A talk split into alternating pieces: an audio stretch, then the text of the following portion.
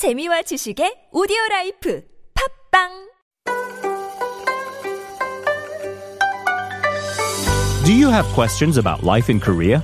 Send us your opinions and feedback anytime during the show. Simply text us at pound 1013 for 51 per message or chat with our team while you stream us live on the TBS EFM app or YouTube. Life Abroad, helping you navigate your life in Korea. And reporter Jeon Sung-choo has joined me in the studio to deliver us the news. Good morning, Sung-choo. Good morning, Seungyeon. All right, we're going to start with some weather updates, most notably regarding the air. We have been seeing quite a few hazy days in the past week, so our face mask is going to be very useful for not only keeping the coronavirus out, but hopefully filter all the fine dust as well. Right. The problem is there's barely any wind blowing right now. It's also contributed to the thick dense fog you just mentioned in some areas, slowing down traffic due to limited visibility. Well, ultra-fine dust are continuing to accumulate across the nation. If you look at the map that tells you the levels of fine particulate matters across the nation, you'll see that entire country is colored orange, which indicates the level is bad. Well, South Korea classifies levels of PM2.5, above 35 micrograms per cubic meter as bad, and above 75 micrograms per cubic meter as very bad. And here PM2.5 is ultrafine particulate matter that are 2.5 microns in diameter or smaller. But good news is that conditions are expected to improve as we move into the afternoon, as cold winds will start coming in and blow off all the nasty dust. I'll take the colder temperatures and the strong winds any day over this fine dust level, I have to say. But when we do have a warning for bad fine dust levels, experts once again say that these AD masks, they don't really help, or the cloth masks. We need to have the KF80 or 95. Those are the ones that will filter out the bad dust because they do really pose a very strong health risk to us. And you want to tell us a little bit about that? Yes. So PM2.5 particles are less than 1/30th the width of a human hair. These particles can be smaller than 0.1 micron in diameter, which means they are small enough to pass through the lung tissue into the bloodstream, circulating like the oxygen molecules themselves. So no matter what the size, particles can harm your health, but the smaller the particles are, the more fatal the effects will be on human bodies. They can play a role in causing serious illnesses and death because they're small enough to be inhaled deep into the lungs. And once fine particles are in the lungs, they can affect the heart, blood vessels, and etc. In fact, people exposed to fine particles over a long period of time have more heart and lung problems than people who are not breathing this kind of air pollution. So it's important that you wear face covering, preferably face masks that are typically designed to filter that ultrafine dust, especially if you have underlying diseases, conditions, and have to spend a long time outdoors. Absolutely. Let's move on to our next item now. Earlier this month, over 600,000 doses of flu shots were actually recalled by the government after they were found to have some white particles, although they were later found to be absolutely harmless. But lingering public distrust over the safety of the vaccines has prompted the government to decide now to discard all of them. Yes. South Korea has a lot on its plate right now. It's fighting two infectious diseases this winter, the novel coronavirus and the flu. And there are concerns that reports of dozens of deaths after flu shot vaccination may jeopardize the second effort. The fact that there is no causal relation has been confirmed by the Ministry of Food and Drug Safety in a recent experiment, which concluded there are no safety issues concerning the vaccines with the white particles. It says the white particles are just protein, not very harmful to human body at all. But the ministry has decided to discard all of those doses anyways, all 615,000 of them, because the priority for the government right now is to restore public trust over the safety of the vaccine so that as many people as possible are vaccinated before the winter comes. Right. It does take some time for the vaccine to actually take root in our bodies and develop those antibodies. So this free inoculation program is considered critical. authorities are continuing to press the public to go get their free shots or other shots so far.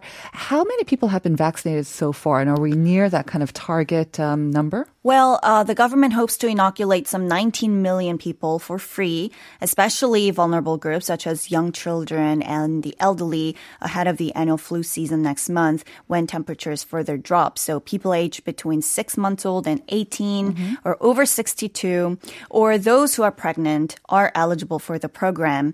But according to the KDCA, over a total of 12.3 million people have gotten the free flu shot so far, which means over 50%, or to be exact, 53.9% of them have gotten the vaccine so far. It is the majority because since it's over 50%, but it is far less than what the government is aiming for. Right. Well, let's hope that with these additional measures, the public will feel a little bit more reassured and maybe go for those flu shots, especially the most vulnerable groups. Let's move on now. Phones, of course, indispensable part of our lives, but the phone costs not so indispensable, or we hope they would be anyways, but they are going up. And so one alternative would be switching to a budget phone, and to hopefully encourage more people to do so, the government has opened up what's called a budget phone square. And that's allowing people to see sort of what kind of cheaper options that they have to these more expensive smartphones, and maybe also encourage them to buy them. Yes. Electronic gadgets can be so expensive these days, right? Let alone your phone bill. We're living in an era where people are paying $100 every month for your mobile service. And on top of the $1,000 mobile phone, it's ridiculous if you really think about it. There may be people who don't need the latest gadgets and technologies. And some people may just want their phones to do the job they're supposed to do, and that's it. Like make a phone call? Yeah, exactly. The government has been trying to come up with ways to bring the cost down for mobile service for a while now. And one of the ways is by stimulating the budget phone market. The Altteul-pon Square, or the budget phone square, is located near Sodaemun-gu station in Seoul. There you can have a look at all different kinds of budget phone models and try them out. You can also try customizing your internet plan so that your phone bill won't be as expensive. And if you run a business and you and your employees use budget phones, you can even get the phone service fees subsidized by the government as well. So yeah, you should go and check out. Sounds like a great option. All right, and moving on to our last item. Because of COVID-19 and the different social distancing measures, if you want to go on a trip, you're never sure whether it's actually open or only parts of it are open. So very usefully, there is going to be a single website where you can check out the sort of status quo of travel destinations. And that website is visitkorea.or.kr. Yes, if you've traveled around the country, you must have come across with this website, visitkorea.or.kr, which is run by the Korea Tourism Organization. It gives you all the information you need, like which attractions to go to, what you need to know about the particular places, and so on. Now, the website has added a feature called Trip Forecast, which gives you how crowded certain tourist attractions will be and if there are any facilities that have shut, etc. And not only that, if you write down your gender, age, travel dates, destinations, and the purpose of your travel, it will even recommend you which places will perfectly fit your taste. All right. So it's a customized sort of weather forecast, but for traveling around Korea. Sounds very useful. All right. Well, thank you very much for the updates this morning, Sung-choo. I'll see you again tomorrow. My pleasure.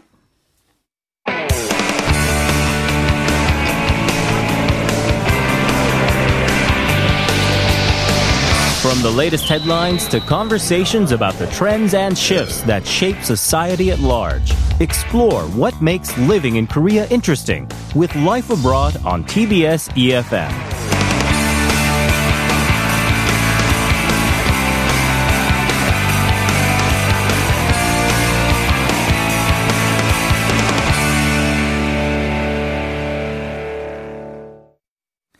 It is time to get a little culture in our lives with Catherine Chung and Cultured Living. Good morning, Catherine. Good morning. Good to be here. Great to have you. Now, we do have another very interesting exhibit this Wednesday, and this is really centering on just one artist in particular who was with us for a very short amount of time, relatively, but produced a huge amount of works. And we're talking, of course, about Jean-Michel Basquiat. That's right. So this is a really exciting exhibit just because of the scale of it. There hasn't ever really been a solo exhibition of his works in this scale. Okay. So it will be on until February 7th of next year. And there will be approximately 150 pieces of his works. Right? And the great thing about this exhibit is that it's they made it so that it's not just the art on the walls, but they sort of the way they made the wayfinding and they really used like his branding, I guess, or like his style through and through the exhibit and sort of outside of the exhibit as well. Maybe we should give our listeners just a little bit of an overview of what Basquiat. I think most of our listeners will be familiar with his name, maybe not so much his work, but they'll have heard his name. When I hear his name, I immediately think of like graffiti or the first sort of artist to make graffiti kind of legit or be featured in galleries. Is that the correct way of describing his work? Or I think I saw another neo-expressionism. I think that seems to be the official sort of genre of art. Right. So it is true that he started off as a street artist or as a graffiti artist. He went by his tag was Samo. And so what he basically was in the 80s, he had this like meteoric rise into the art scene. He sort of like blew up overnight, essentially. And during his career, I would say like over 8 years. I don't think they really consider his time as a graffiti artist as like part of his career, just because he was also like 17. So it's an age thing too. Sure. I mean, he was like a high school dropout and he was doing, he was going all over Manhattan and he was sort of, he doesn't say that he did, but essentially it does feel like he was creating his persona and his personal brand, essentially, from that time. But once he was discovered as an artist and he started to actually make paintings, he had gallery shows all over the U.S., in the two coasts. And then he was also invited to be the youngest ever participant to represent America in the Whitney Biennale. Right.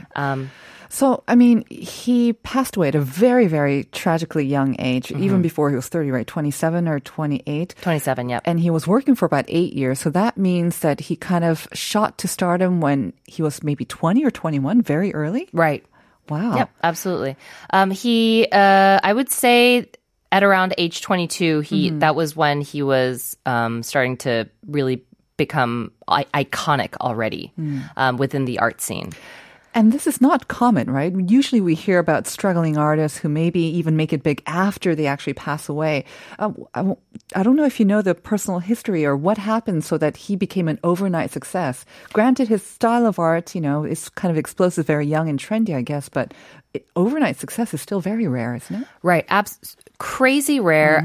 He is such a unique persona in the art sort of world, just because, people gravitate towards charming and interesting characters. In themselves. Yes. Right. So he was, nothing less. But he was also incredibly lucky in sort of meeting the right people.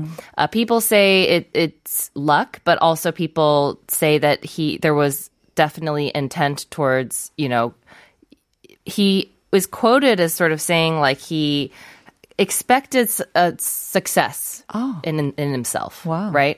And confidence.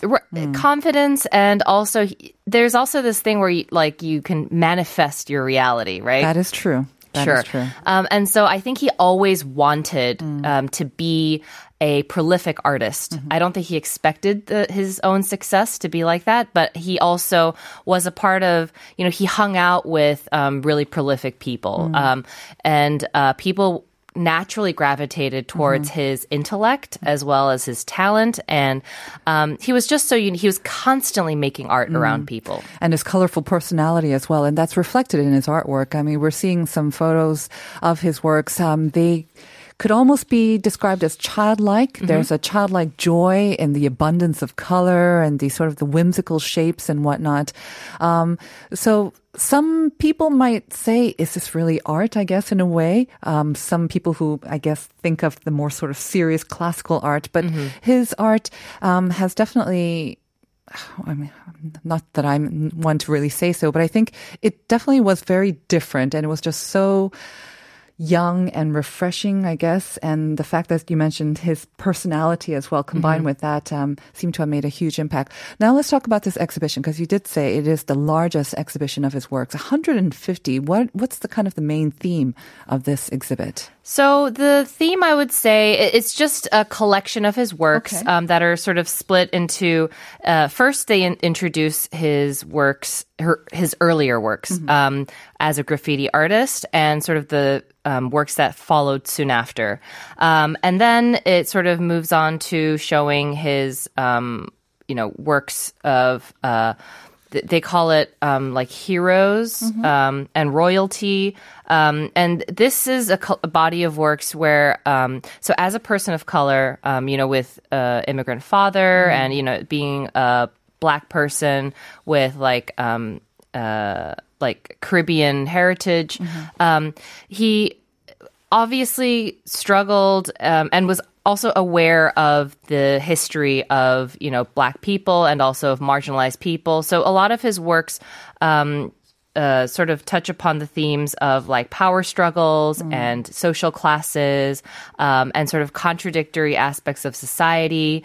And so the interesting thing about this exhibit is that it is displayed in that typical sort of like gallery style, which is really interesting because, his works have so much energy. It really you can feel the elements of his influence of like, the streets and the city and also pop culture. I think the best part about this exhibit is the fact that you can see all of this at once and really sort of get that energy through his works.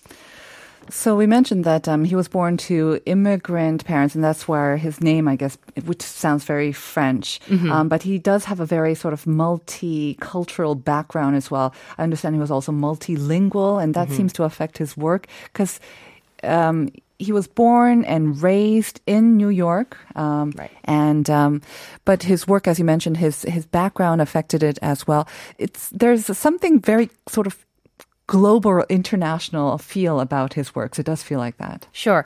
And I think because, we're coming from our lives now, sort of like looking back, it does feel like he understood something that maybe wasn't commonly portrayed in art at the time.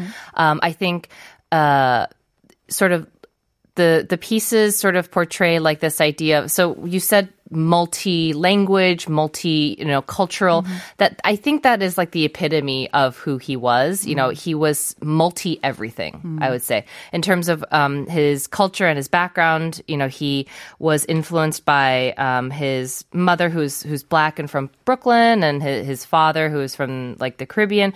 But also, he was always influenced by so many different sources and like stimulations, I guess. It was said that whenever he was working, he would have in his loft like dozens of people going in and out, sort of partying and hanging out. And while that was happening, he'd have like different kinds of music playing, plus the TV playing, and maybe even the radio. And like he's drawing on canvases all over the place, like on different kinds of surfaces, like even on doors and the floor and the ground. And so he had this energy, through and through, and this sort of these creative juices overflowing, I would say. And so, because of this, he was incredibly sensitive to social issues and sort of like historical impact. And so, some say that he was probably pretty troubled because a lot of the themes that he touches upon are, like the plight of marginalized people and, the idea of like black people historically being sort of used in like culture and appropriated. Mm-hmm. But in essence, you know, he is sort of allowing himself to be appropriated as well and mm-hmm. sort of like put on display as, you know, no matter how much he was able to benefit from it. Mm-hmm. It was said that he had these sort of anxieties within and sort of emotional turmoil because it is a difficult thing when you're, especially when you get to stardom so quickly. You have to grapple with these things. Absolutely. And you have to adjust. I was kind of searching for, I don't know if it's a apt sort of comparison, but kind of reminded me of, I don't know, maybe Banksy in that he does a lot of his work which touch upon social themes. He kind of does it in a sort of graffiti or sort of, he does it kind of overnight in these public places. And I know that that was kind of the beginning of Basquiat as well. And but then again, as you mentioned, he touches on the social themes, but then he's experienced it himself. Mm-hmm. And maybe he struggled, as you said, to reach that balance about expressing what he feels and he experiences. At the same time, also recognizing that his work is becoming so, you know, it's highlighted and it's become so popular. Mm-hmm. That must have been a struggle. You said that he was inspired by so many different sort of cultural influences, music and whatnot, even literature as well, I understand, and music. Music, literature, all kinds of music. You know, his favorite was jazz and bebop, but he also listened to like everything. Apparently, he had a legendary record collection, and he was also highly influenced by pop culture and also classical art. Mm-hmm. So, like the art that sort of came before him, so his paintings are not necessarily that he has a clear message of like something about society or whatever. But they're sort of like a hodgepodge of like his mind on the canvas. And I think it's really interesting about what you say about Banksy because they're both have that like street art thing happening. But I think the biggest difference is that Basquiat didn't want to be unknown. From the beginning, he sought recognition, and he sought to be seen by his peers, and so I think that's the biggest thing is that he never would have been like a true graffiti artist, I don't think. But at the same time, be very cautious of what you wish for, right? Because as we mentioned, he did struggle with this overnight fame.